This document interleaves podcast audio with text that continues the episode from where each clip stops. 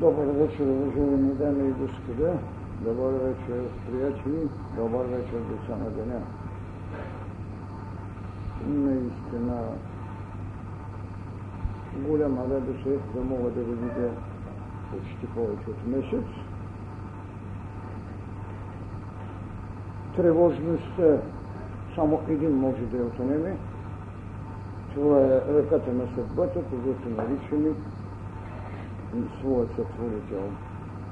Предоставил правото ни да правим съдба,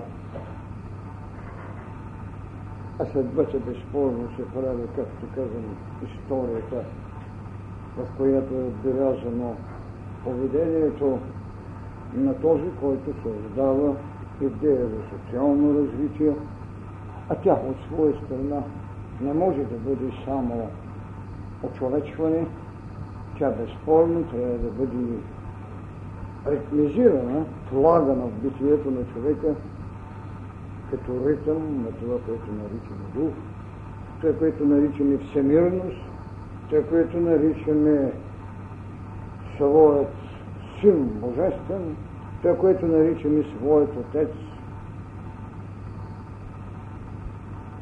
нашият избран път.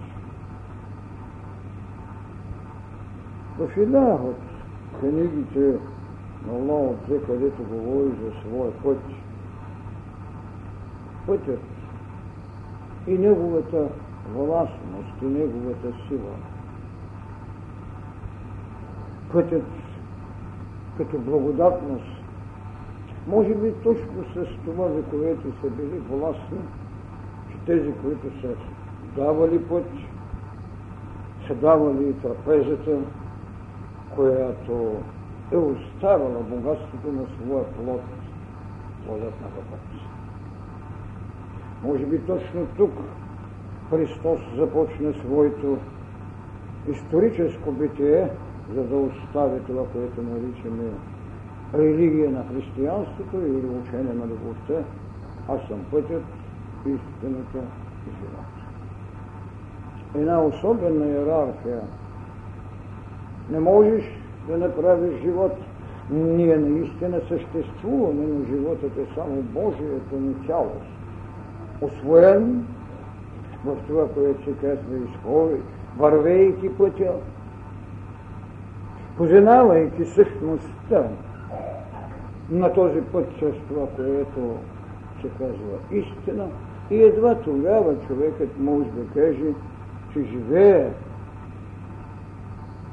защото животът е една овладяна божественост, и една форма на победа над смъртта, която е създавала вечната тревожност, която е разлъчвала човекът и е създавала от, в боговете тенденция, че те са безсмъртни и човекът е смъртен. Въпреки тази фраза, която безспорно след това послужи на човечеството да се потърси в своята безсмъртност, когато промени това, което Хермес бе казал, че боговете са безсмъртни човеци, т.е. той вложи една тенденция, която трябваше именно да потърсим и да осъществим. Точно в този смисъл той сложи идеята за социалното развитие от ритъмът на духът, за да може да каже, че боговете са безсмъртни че човекът е един смъртен Бог. Тази голяма идея за социалното развитие, бих казал, тя създава това, което можем да кажем учебникът на човекът. Социалното развитие под ритъма на духът е именно учебника на човека в неговата превозност на отца или на сътворителят си, или на онези учители, които са му както казват, онези първични добродетели, чрез които човечеството се е осъществявало в своята вътрешна потреба и цялост. И зато и Лао Дзе ще каже една много особена фраза, когато искате да разберете и когато искате да откликнете, вие ще трябва да знаете че да раждаш и е да охраняваш. Да носиш, това е да не притежаваш. Да работиш, без да получаваш похвали. Да водиш, но без да господарствуваш. Ето това са изначалните добродетели от книгата Пътят на и нейната сила на новата. Защото идеята за господството се задава тенденцията на властникът, което власт упражнена в идеята за себето, което още не е познало това, което беше оставена другата мъдрост, познай себе си и ще познаеш боговете, тогава имаме освояване на човека като властник, но не и Бог, който овластява в човека своята духовност, която го прави така, както се казва, синове Божии. А синовете Божии имат една особена характеристика – те нямат биография и не бива да търсиме биография като рождение, макар че ги осветяват рожденията им, за да се различат от раждането. За тях някакъв хор небесен ще пее. За тях мъдрец ще отиде да даде почитание. Но това, което ги прави синове Божии, това не е рождеството само, а това е след гробната властност. Аз искам този термин да стане плът от плътта, така както започва Иван своето Евангелие. След гробната властност остава белегът, с което синът на божествата или синът Божий при нас е господарят, който не господарствува, властникът, който щедро дарява без да се ползва от властта. Тази светглобна властност има едно наименование в Светото ни Евангелие, в изповеданието и се нарича Възкресение. Значи Възкресението е белег за светгробна властност. Това е път. Ето защо, когато трябва да разглеждам този въпрос за социалното развитие и ритъма на духът, ние с основание можем и да си попитаме това, което създава социалността. Този зон политикон, защото само човекът може да се задава социална общност. И тя е осветена тогава, когато духът е пулсира. Но ние трябва да се попитаме преди да сме извели в социален живот. Ние трябва да му намерим отроба, ние трябва да му намерим гръд, от която той ще поеме както енергиите, така и признание на това, което е преди него. Къде да го търсим тогава? За да можем да говорим и за социална социално развитие. Макар, че ние имаме и на иерархия в света на сътворението. Преди да доде човека, ние имаме една иерархия на, на нечовешката или неочовечената идея на развитието. Тя е също тъй общност, която ние наричаме природа, наричаме всемир, наричаме творението на Отца който изрича думите да се роди земя, да се роди и небе, да дойдат слънцето и луната. И онзи дух, за който тук е сложен ритъмът на духът, да броди над една пустеща. И да броди над какво? Да броди над водата. Но когато се взреме в идеята на сътворението в битието, ние няма да намерим думи да се сътвори вода. Това е един много особен белег. Тогава ще разберете тази фраза, която с десетилетие казвам, че какво е водата? Тя е астралния образ на светлината. Тогава какво е тя? Тя е иерархия на развитието, но не е на сътворението.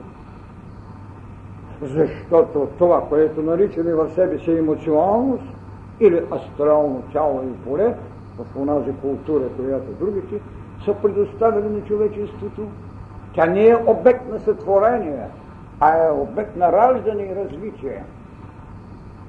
Така бихме разбрали тези големи разлики, които трябва да бъдат дефинирани с това, за да създадем гръд, в която зон политикона трябва да стане социално същество, което се развива с фразата Fiat Lux да бъде светлина. И тази светлина се разделя от воля, волята на Твореца в тъмнина и светлина. И тя, тази светлина е, която определя ден и нощ. Не това, което прави с четвъртия си ден. Да имаме слънце, да имаме луна. Слънцето и луната свидетелствуват. Това е характерното в идеята на сътворението. Те свидетелствуват за ден и нощ. Не са те, които определят ден и нощ. Защото точно тази тайна трябва да се разбере, когато искаме да поставим социалното развитие за този Адам или за този поруша, която културата на изток ни дава. Не е слънцето и луната, която определят ден и нощ.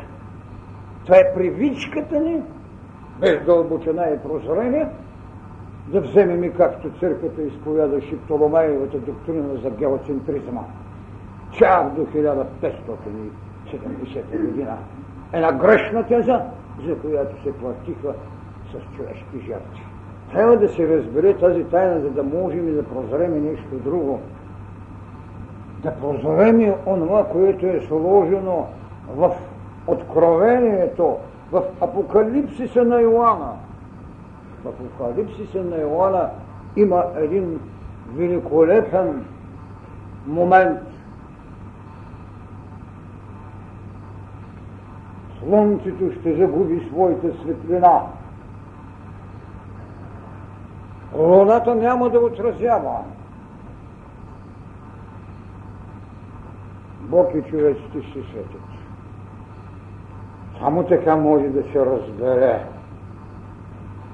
Иначе изглежда невероятно само жестокости, само зелени, само чаши на наказан, а всъщност какво става?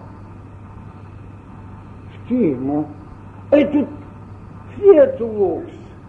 Фието Лукс е в този социален бранник на божеството си, което е вложило в себе си диханието. Фието Лукс, което определи светлина и тъмнина. Така че когато няма да има слънце, това, което много ме учат, когато говорят за апокалипсиса, само говорят за зличторствата а никой не говори за благодатта, че тогава човекът, защото няма да погине човечеството така, както си го мислят тълкователите, че само човекът ще си свети. Че тогава наистина всяко дърво 12 пъти ще вързва своя плод. И тази светлина, която е фактически това, което древните нарекоха светлината на кундалини змия огънът, или християнство го нарече Святли Дух, който стои у нас, за да можем да кажем кога Творецът извика онова същество или онази загадъчно чакаща клетка, която ще се нарича човек. За да можем да кажем и след това, това родено или най-напред сътворено същество, в което е вложена една от най-големите идеи, диханието, което е именно ритъма на духа. Можеш ли отделната личност да стане социална общност? За да можем и да видим в нея как бихме прилагали след това ритъма на духа. Какво прави Творецът? Една от най-големите и най-великите идеи. Да освободиш, да вземеш част от суверенитета на тази личност, наречена Адам, част от неговия суверенитет, за да изведеш това, което се нарича Ева, живот или жена, което вече създава двойката, която е част или първичният основен камък на храма на обществото, на социалната даденост, защото само индивидът не е още социална даденост. Голямото прозрение е в това. И кога тогава ще започне това, което се нарича социално развитие?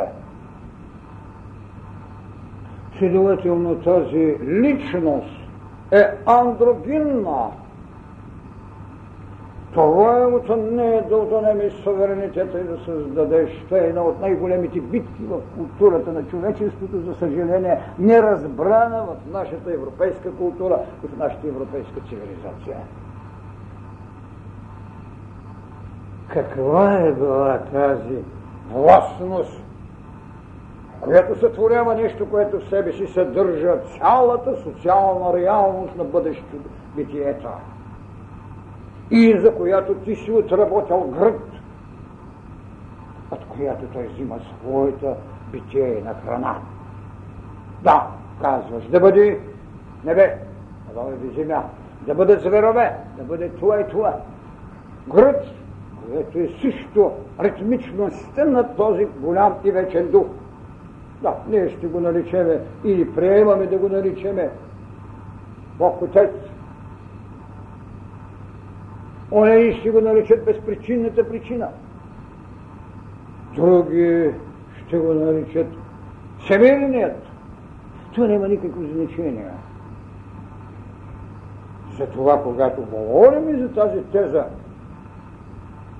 на развитието на социалността, ние трябва да сме видели развитието на това, което се нарича природа, всемирност, както искате, което е приготвило в себе си пак ще повторя думата гръд, която го храни. Защото представете си, че човекът нямаше водата. Представете си, че той нямаше това, което се нарича кислород. Представете си, че той нямаше това, което се нарича плод. Отделен е въпросът, че един от тези плодове послужи за изкушение. За мен не за изкушение, просто за знание. Следователно, преди да сме говорили за тази голяма форма на социалното развитие и ритъма на духа, ние ще трябва да видим и тази велика формация, наречена космична цялост, за която трудно е да си каже колко системи слънчеви притежава, колко милиони звезди и всичко това, което съставлява онова, което можахме да наречем си на дума макрокосмос и в същата си дълбочина на прозрение на човека казахме, че е микрокосмос. Тоест, той е една негова излъчка. И то много логично, само че процеса, когато всемирността ви е хранала в развитие, довела ви е в своята еволюционна възможност, когато вие можете да храните това, което се нарича макрокосмос. Или е човекът в състояние да дава, така както митологиите дават. И митологичните божества обслужват своя баща, Бог Зевс или Оран или каквото и да е. Къде е тази велика тайна? Така че Именно в този смисъл, макар и неучовечена, Не можем да кажем соци... социална общност или социално развитие. Неочовечена, защото човекът се опитва да характеризира божеството си в творчеството. Неочовечена, но реална. И неизбежно необходима. Наложително жизнена верна. Разбира се, няма да си спирим науките как откриват епохите, как откриват ерите, как науката направи астрономия, другата направи астрология, т.е. от това, което се считаше само като форма на материята, никой не можеше да го лиши от правото на духовност, това, което направи пък астрологията, когато ще говори за звездите. Защото тайната е да намерите тази енергия, която ви дава звезда, когато ви дава една планета. И именно тя, съдържайки това, което наричам ритъм на духа, създавайки неочовечената социалност, създава енергии, които създават култури, които създават науки.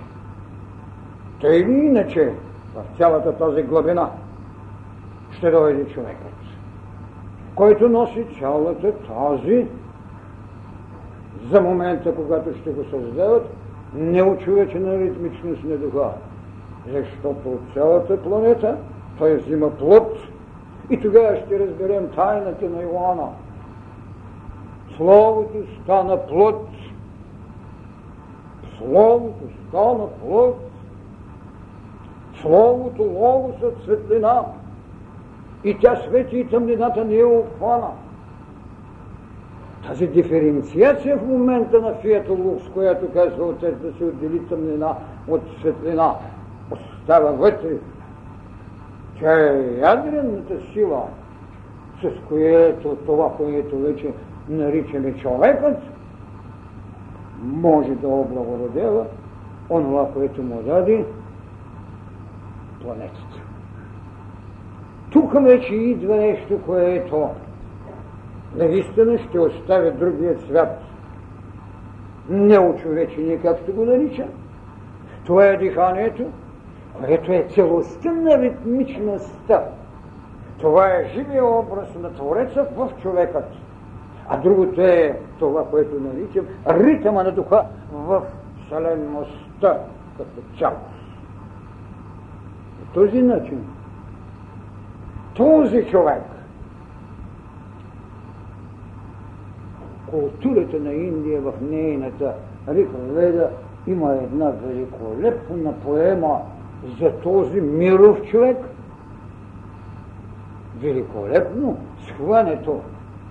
Този миров човек, когато те наричат и космичният поруша, този Адам, който трябва да роди Адамчета, така да се изразява този поруша, който дава поруччетата в бъдещето на културите на човечеството, човекът или социалната общност в ритъмът на духът. И вижте само каква проведенция на тази, както аз ги наричам, идеята на боговдъхновението, което създава културата на митологиите, за това е боговдъхновение, защото това са теогони, богораждания, които са нещо колосално като мислени, а който иска да си ги наричат са детски приказки. Как от този вече миров, от цялата плът направен Адам или Поруша, който безспорно става и космичният човек, идва създаването на това, което наричаме социална общност, за да имаме и социално развитие. Аз потвърдих тезата, как този Адам бе подложен на ограбване, на овладяване, на разкъсване, да му се вземе суверенитета на индивид, който носи в себе си потенциалната мощ да ражда един сътворен Адам ражда.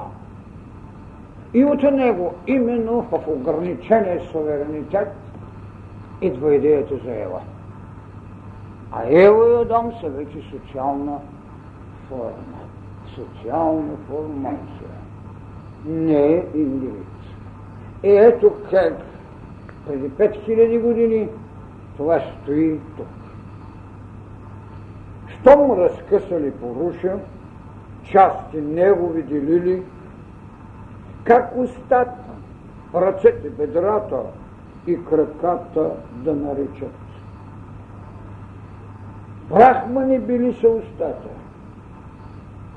Двете му ръце, раджания, вайши били бедрата,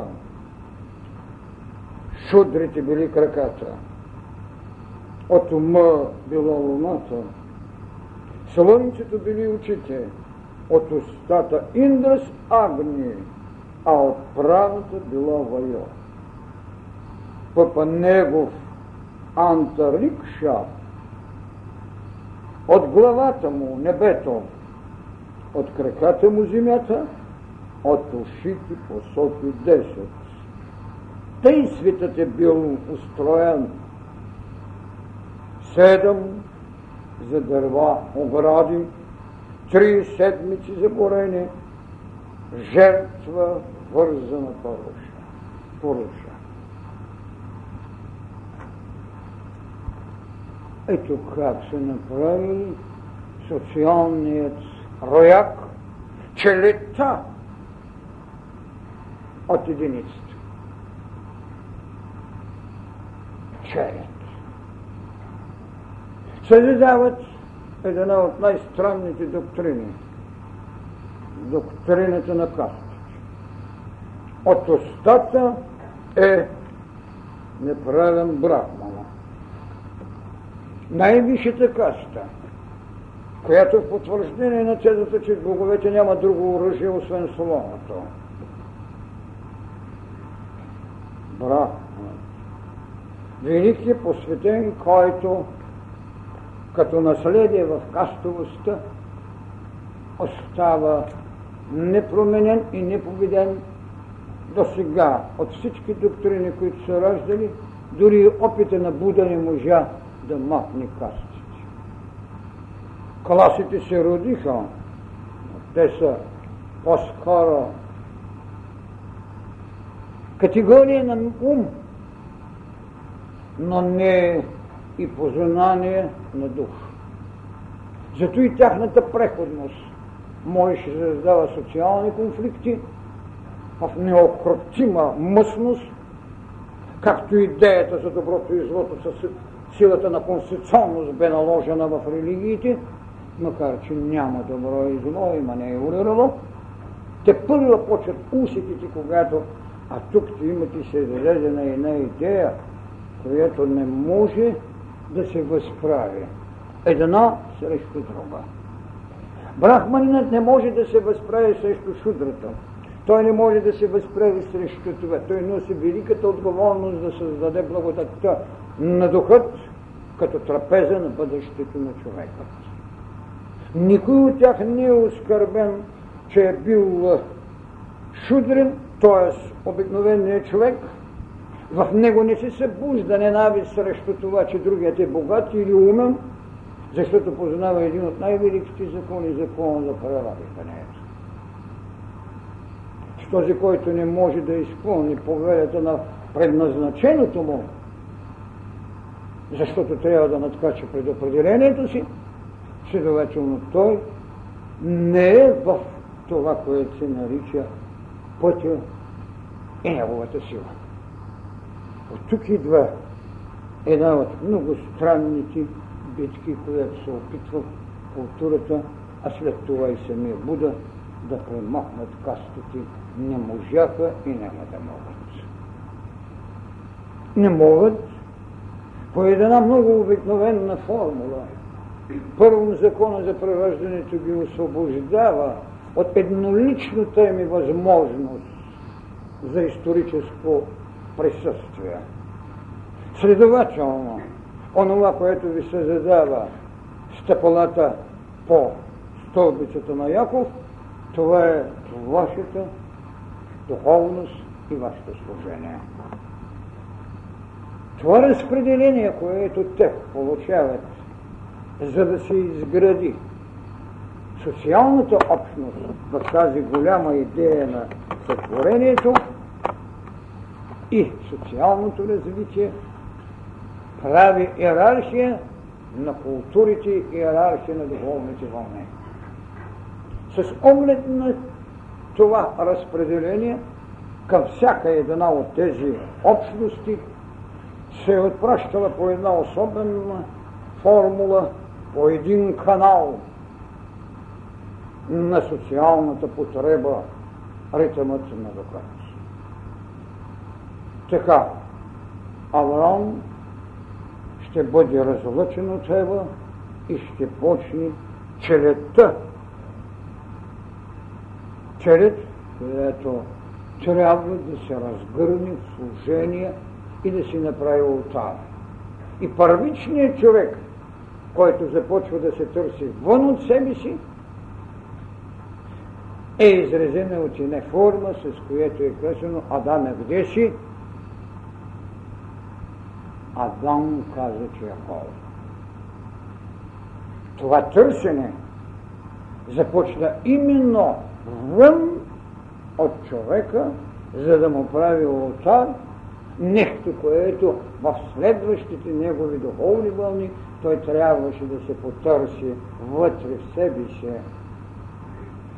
Затова в идеята на книгата на битие и на юдейството ще стои проблемът за осенението отвън навътре това, което е пророческата институция.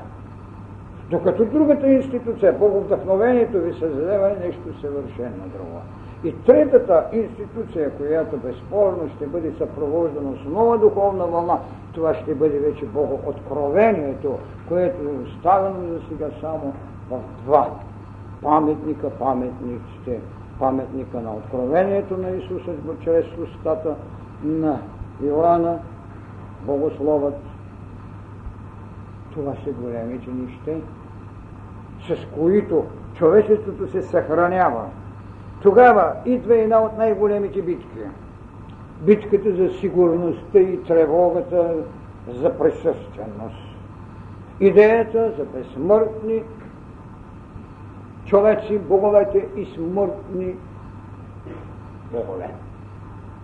Обратно стана това, когато боговете, които бяха безсмъртни човеци и човеците смъртни богове, когато познаха, че служението на боговете биха вече, така както се казва, Божиите човеци взеха да се женят за дъщерите човешки. Изведнъж онова приплодие, с което би част от суверенитета на Адамовата цялост, андрогинната се взе, стана дъщеря човешка, която послужи в социалното разгръщане на човека с лоши последици. Така поне се казва, а всъщност не е така, защото еволюцията има своето право и тогава, когато синовете Божии почнали да се женят за дъщерите човешки, настъпва цялата тази болезненост на измамения човек Бог. Аз казвам, че когато боговете станаха лоши човеци, а човеците станаха добри богове, трябваше да ги сменят. Защото цялата тенденция на сътворения човек е наистина да стане това, което Христос постави в цялост в битието на човека. Аз и Отца сме едно. Това, което Хермес може да каже. Да, за сега човеците са смъртни богове, а боговете безсмъртни човеци. Той не отрече потенциалната възможност, а напротив само ги поставя полярно в идеята на търсеното съвършенство. Битка за безсмъртие, с която безспорно трябва да потърсят това, което Те съм част от голямата характеристика. Какво прави един изколап?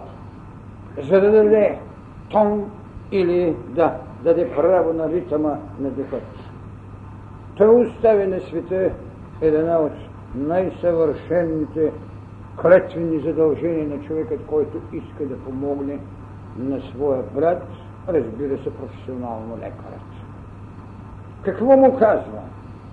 С тази клетва ти носи задължение да изпълниш безупречно дългът си да ликуваш. И една добавка има към тази клетва. Не е само достатъчно да, се, да си безупречен в идеята да ликуваш. Научи се да възкресяваш. Това, което нарекох след гробната власт. Стои ли идеята за възкресението? Стои в цялата египетска култура. Защото Озирис трябваше да бъде разкъсан от брат Бога на злото, но сестра му, която е и съпруга, трябваше да получи знанието и жезела на енергиите на възкресението от Хермес. И тя се научи как да възкресява. Тогава нищо странно няма в доктрината на Есколап. Не е само да ликуваш. Научи си да възкресяваш. Ето така тръгва една иерархия. Как да се освобождаваме от стихийните богове.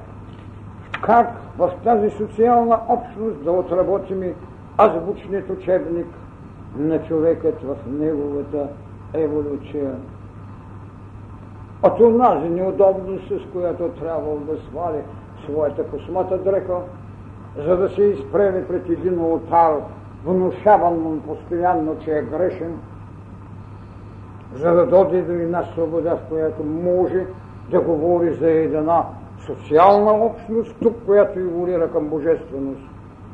Тогава ние ще се обърнем, освен планетните социални ядра. Имаме ли и надпланетни, надземни?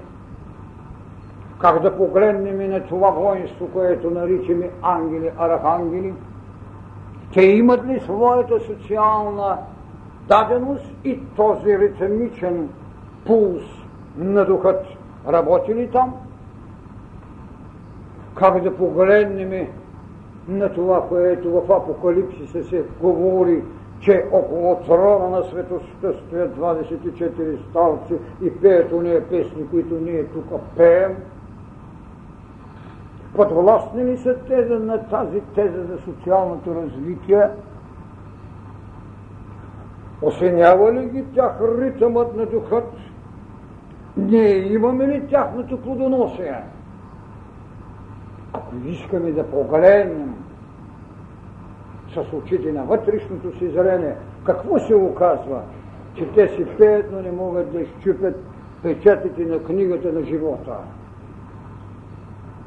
Каква е ползотворността? А онзи, който беше тук, синът човечески, когато нарекохме син Божий,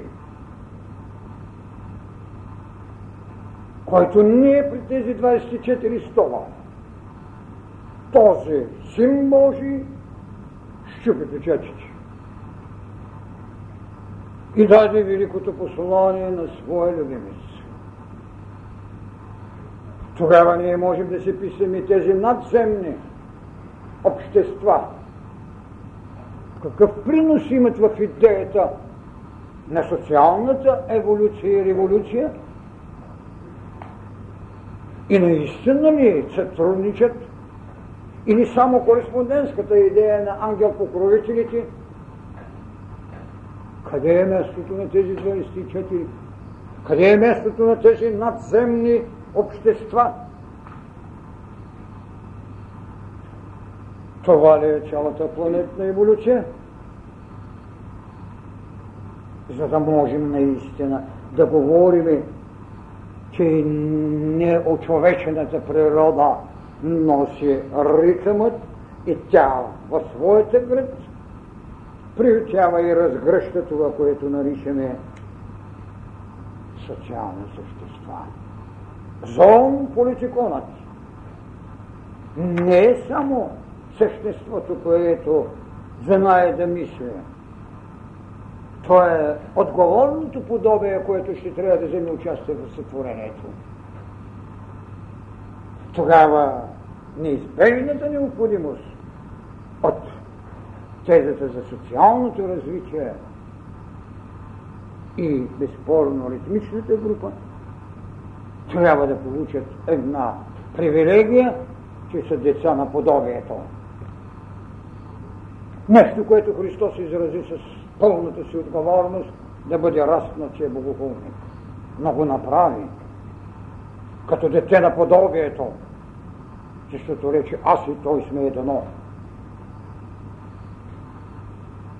Когато градим и на история, аз винаги твърдя, че история се прави с волята на Цезара, но и никога без молитвата на жреца. Кое е властното? Взаимността или приоритетността понякога? И това не свидетелствува духовните вълни, които идват една след друга, за да създадат подобие, което още не може да кажете, ще стиде да създадат ултарно, който правите опити да станете подобие. Защото ултарът е опит да бъдете божествен. Но не. Тогава иерархия, нравствената потреба да признаеш в другия това, което имаш ти.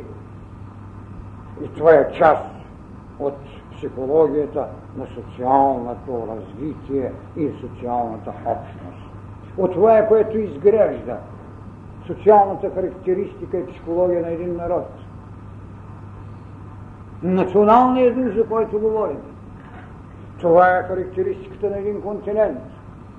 И ние с основание си питаме, защо Атлантида отиде. Кое беше? Нямаха ли социална общност?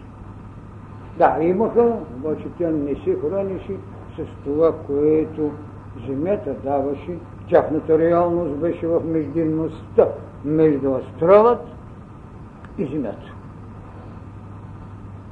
Тогава тази обиталница, която можем да несеме Анема Мунди, тази световна душа, можете ли да се представите с колко много енергии в различните тези инволюционни слизания именно от Творецът до момента на нейно въземане, как е градила своите стъпала на слизане и въземане.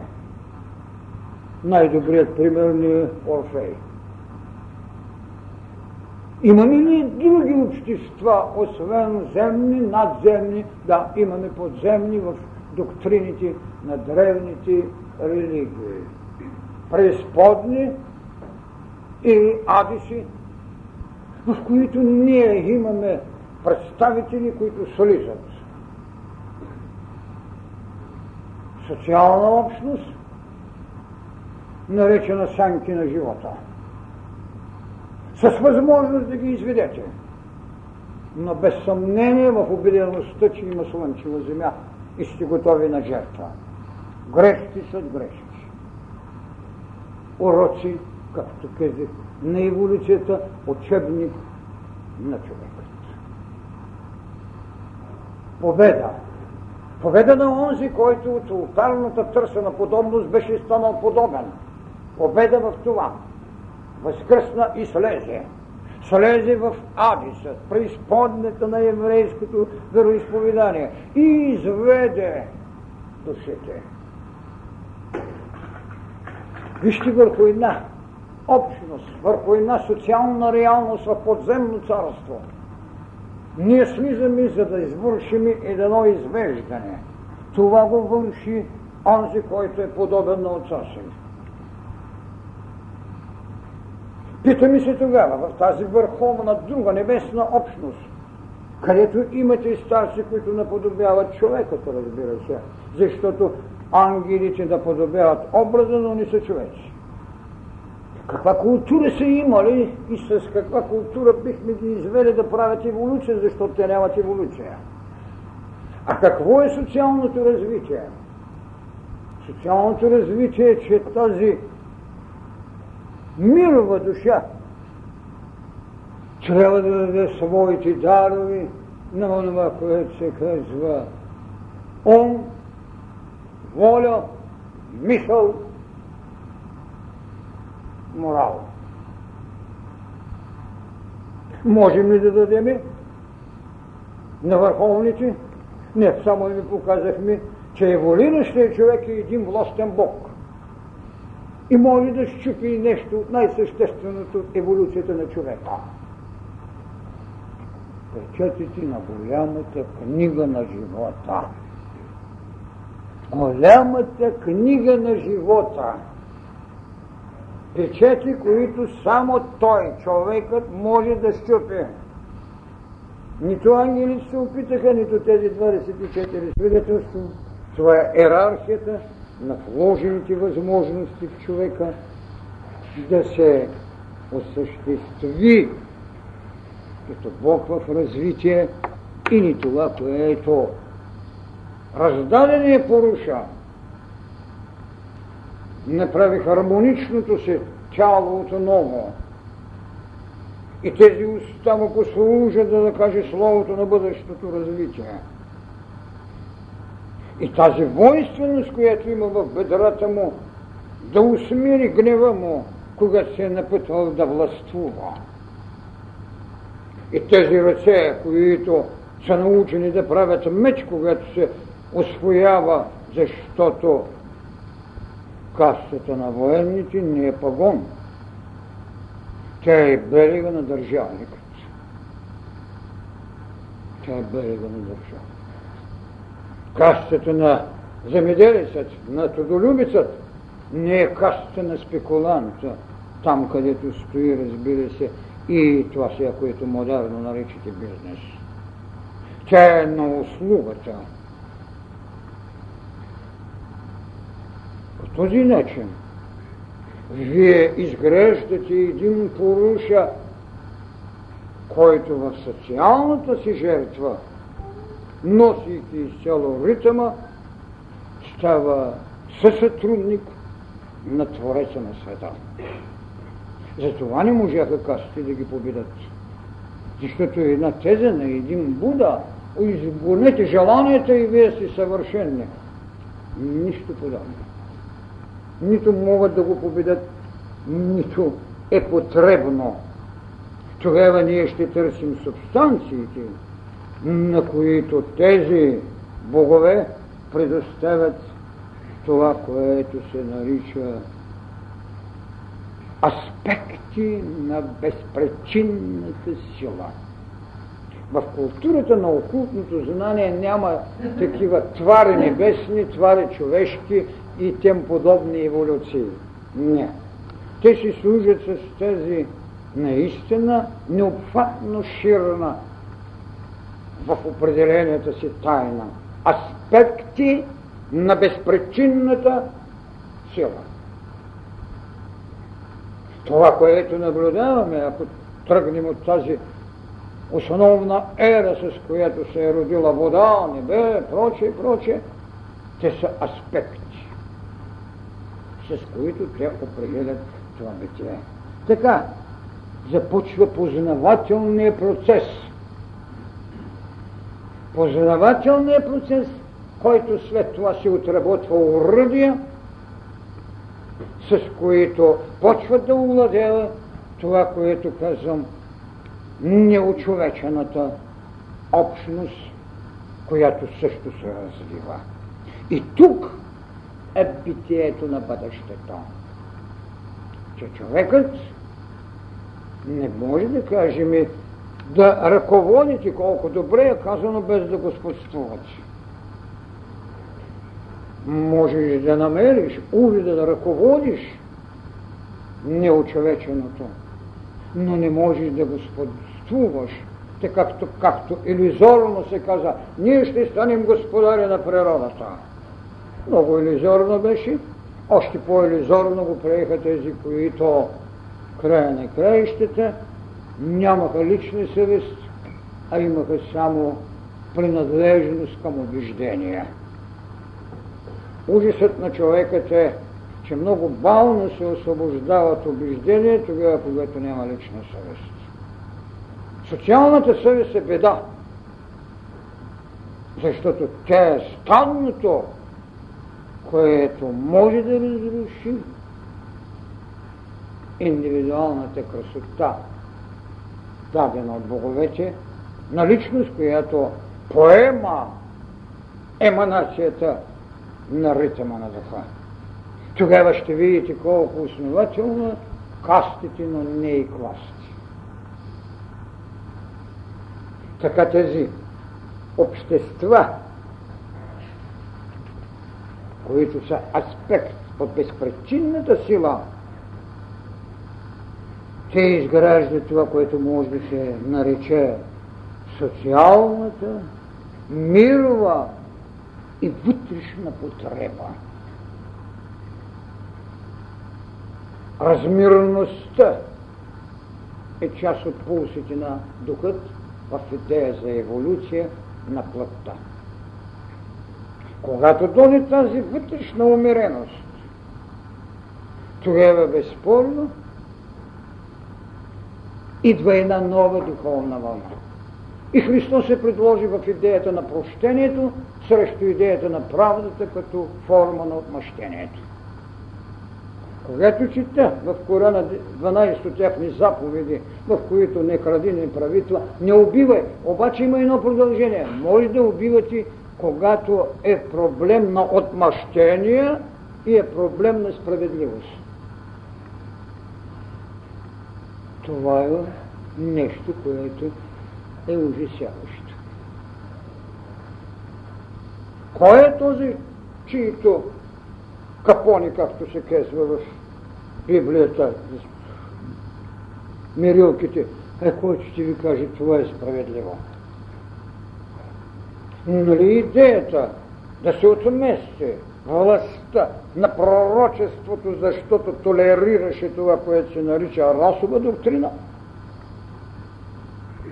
е именно за да го избави от лична преценка за справедливост. Ето там стои, в Корана. Имате право. Не убивай. Да, можеш да убиваш, когато е за отмъщение и когато е по справедливост. Идеята за отмъщението е остатък от кръвната дама.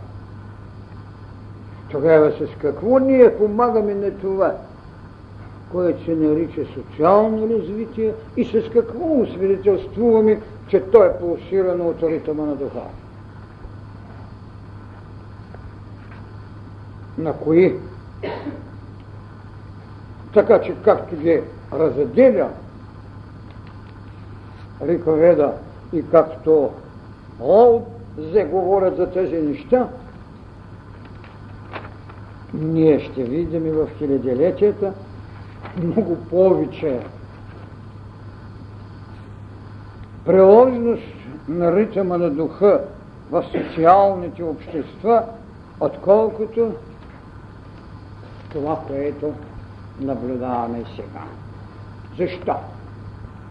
Защото доктрините, с които се съменя притокът на тази аритмичност, се изживяват. И тогава, когато остане само така, ехото на традицията, се връщат остатъците на една неовладяна биология. И в тази междина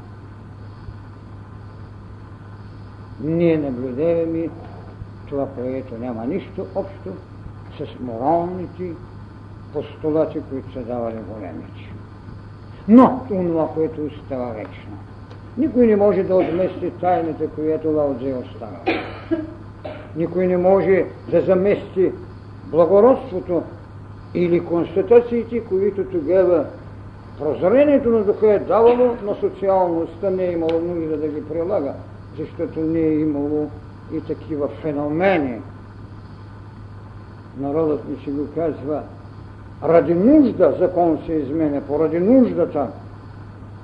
А тогава, когато не сте имали разширеното съзнание, вие не можете да извършите и друго мащабност в поведение добро или лошо, освен от това, което носите. Затова в Ригвега пак ще намерите нещо много странно. Боговете, боговете не убиват само с глад. Виждате какви методи са владеели тези хора. Защото и много болести водят до смърт. Онези, които са познавали причинността на заболяването, защото заболяванията, освен само своето биологично начало, имат смутена иерархия в нарушени принципи и морални постулати. И затова хората, които познават това, казват, когато се опитате да правите едно лечение на някого, трябва да видите това, което се казва закона за причинността, какво му отсъдава. Защото идва закона за отмъщението, което е изключително невярно. Богатството на пренасящият жертва никога не свършва. Това не е поощрение, за да взимат блага. Това е добродетел, която захранва щедростта, която не бива да изглежда милостиня. Защото голямата част от хората правят милостини, а искат да минат на щедри дарители. Това е и формулата сега, когато става въпрос за така дадените спонсорства и реакцията, че ето сега се изменя Спонсорството не може, когато правиш дар, да ти намали данъчната тежест. Това беше живо разбойничество. Даде подписано или не подписано на някого половин милион дар и готово намалява му се от данъци.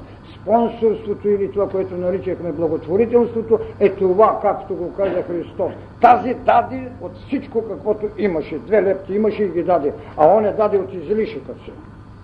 Зато и сега този закон направи брожение. Това, което се спечелило на него, направи дар. А не онова, което облегчава. Това беше. А Христос си го каза. Затова, когато става въпрос за богатството на пренасящия жертви, никога не свършва.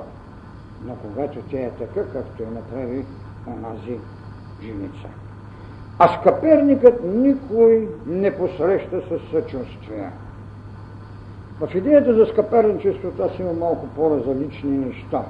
Дали този, който проси, е изказал доволство това, което можеш да му дадеш, или неговото, неговото недоволство е повече от това, което заслужава да получи като щедрост. Това е един вътрешен подкуп на непрестойността. Защото винаги този, на когото дадеш, може да изкаже недоволство и недостиг. Така не се правят добродетели. Бедният, когато е жаден и гладен, се посреща коравосърдечно от имащия храна. Това е именно он, който не го посрещат със съчувствие с каперникът. В народа ни има една приказка, особено когато трябва да се женят, да разберат дали женихът или невестата броят залъка на своя партньор. Когато един човек ти брои залъка, той не може да бъде щедър. Двете ръце са еднакви но не служат еднакво. Две от една майка не се доят еднакво. Близнаците не са еднакво силни, двама души не дават с еднаква щедрост. Естествено, че две ръце никога не се, еднакво не служат. Спомнят се тези, които са слушали лекциите така наречената ръка на тревогата, ръката на еволюцията, която непременно ми причинява болезненост. И ако се поддадете само на това, това не сте усетили, че ръката на съвестта, на отговорността стои при вас. И много добре Христос казва, пак за тези две ръце, когато лявата ви дава, десната да не знае. Защо? Защото ще иска да преброи щедростта ви. Ето в каква мрежа се разгръща социалното развитие. А то не е само в тези добродетели. То има биологични закони. Има бреме на биологията, каквато доктрината на расата постави. Доктрината на кръвта, която направи Хамид. Така че социалното развитие е много целокупно, независимо от иерархическата познаваемост, с която човекът се легитимира в даден исторически момент в една нация или в един народ. Тази тайна на раздвоението, която за щастие българският народ не го носеше нито като религиозност, кога дойде тук, нито пък си накичи храмовете с ангели и сатани. Това е голямата добродетел, вътрешната стойност. Това е великата тайна на ритъма на тангла или на духа божествен в социалната ерархия на българският народ. Той не се разкъса между ангели и сатани. От тук е една от великите големи идеи в социалните общества – а най-добре носено от българите, че те никога, нито в предишните си скитания, нито в основа на България имаха статут робски. Нито религията ни, нито законодателството ни има робски статут. И толовимостта на нашите учредители на Конституцията ни 1879 година, именно в идеята на социалното развитие, осенявано от това, което наричам ритъм на духа, поставиха един член, който го нямаше в никой конституции, а сега и не смеят да го сложи, защото показва, че няма робство. В българската конституция има член, който говори. Всеки роб влезъл в България, става свободен. Това е формула. Ето вижте какво ви социалното развитие. То е не проблем само на психология. То е проблем на целостта на човека. Защото една ригвега ви разкъсва своят космичен Бог човек. И казва, неговите бедра са воинството, неговите крака са трудове човек. И ще го намерите в сънят на Хазурбал. Златни глава, сребърни ръце, железна гръц, големи крака. Така че когато погледнем на този въпрос в неговата цялост за тази еволюция или тази идея на развитието на човека, на това, което наричаме общество, трябва да знаем една от голямите наши тайни. Жертвата на закона. Закона може да бъде пожертван в името на човека. Тъжно е, когато един закон жертва човека.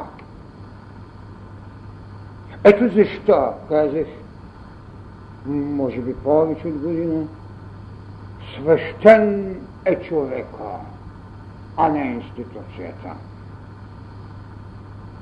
Когато и на институция не се научи в тенденциите за този ритъм, който в човека ще го осъществява, да му отваря простори,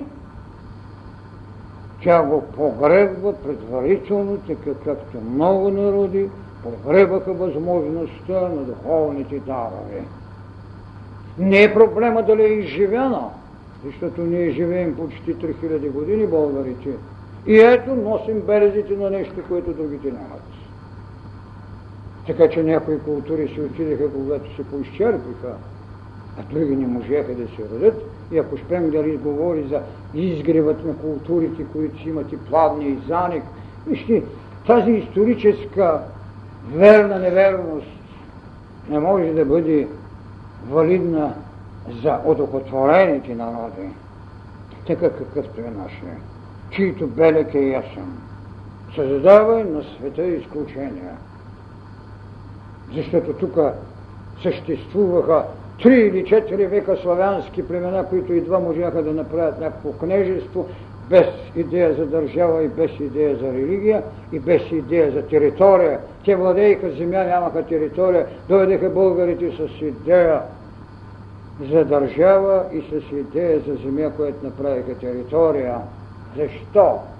Ами защото те приемаха в главата на хана да пристои великата именно ритмика на духа наречена оренда. Оренда. Висшата духовна сила, която ние християните наричаме Святи Дух.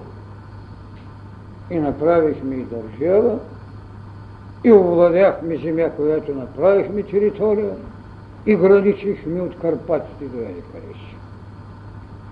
Тази тайна трябва да се разбере за нашия ритмичен и духовен път.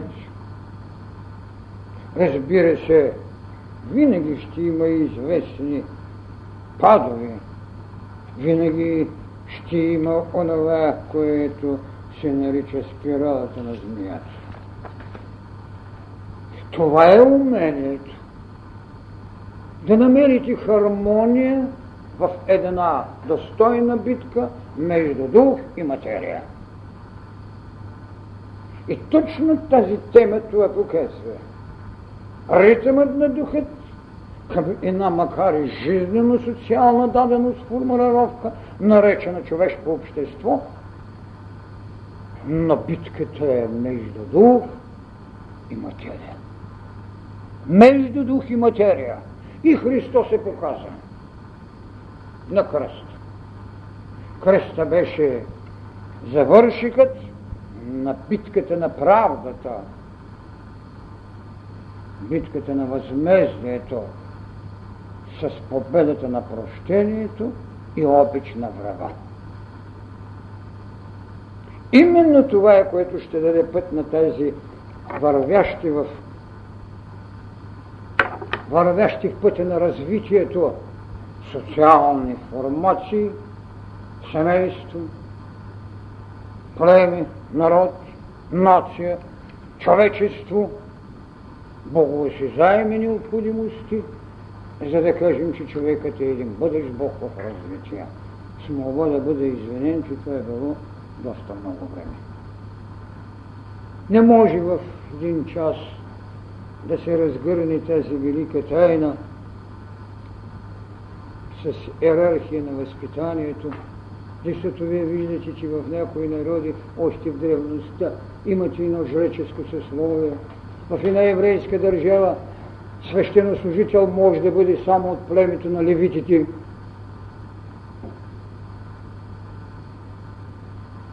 После ще дойдат така наречените, както аз обичам да казвам, цезарите, онова фараонско начало, което е еднакво отговорно и за роботи, защото когато го гледаме като класово разслоение, ние имаме и класово мислене. Но когато го гледаме като всемирна еволюция, ние имаме отговорност пред това, с какво един човек е обслужал бъдещето на света. Защото поклонението пред пирамидите не се състои в това, че се покланяме на робот, а се покланяме на фараонът, който е имал идея къде да сложи една душа. Сега имаш машина, тя ще гради. идея. Най-голямото величие. Това беше величието на Хана Спарух. Идея за държава идея за земя. Водена, носена от динамиката на един кон. Конът, който сега може да бъде, сменен, ако щете, с самолет. Това е динамиката в него време. Но българинът на коня в опашката е сложил част от орендата. Моля да ми извините, уважаеми дами и господа, не може, наистина не може да се направи един такъв преглед на цялата същност. Човек, Бог, природа. Дали е човечна, знаем, че е божествена. Кога ще направим тази природа човечна? Тогава, когато човеците станат それ見んとこが。どうも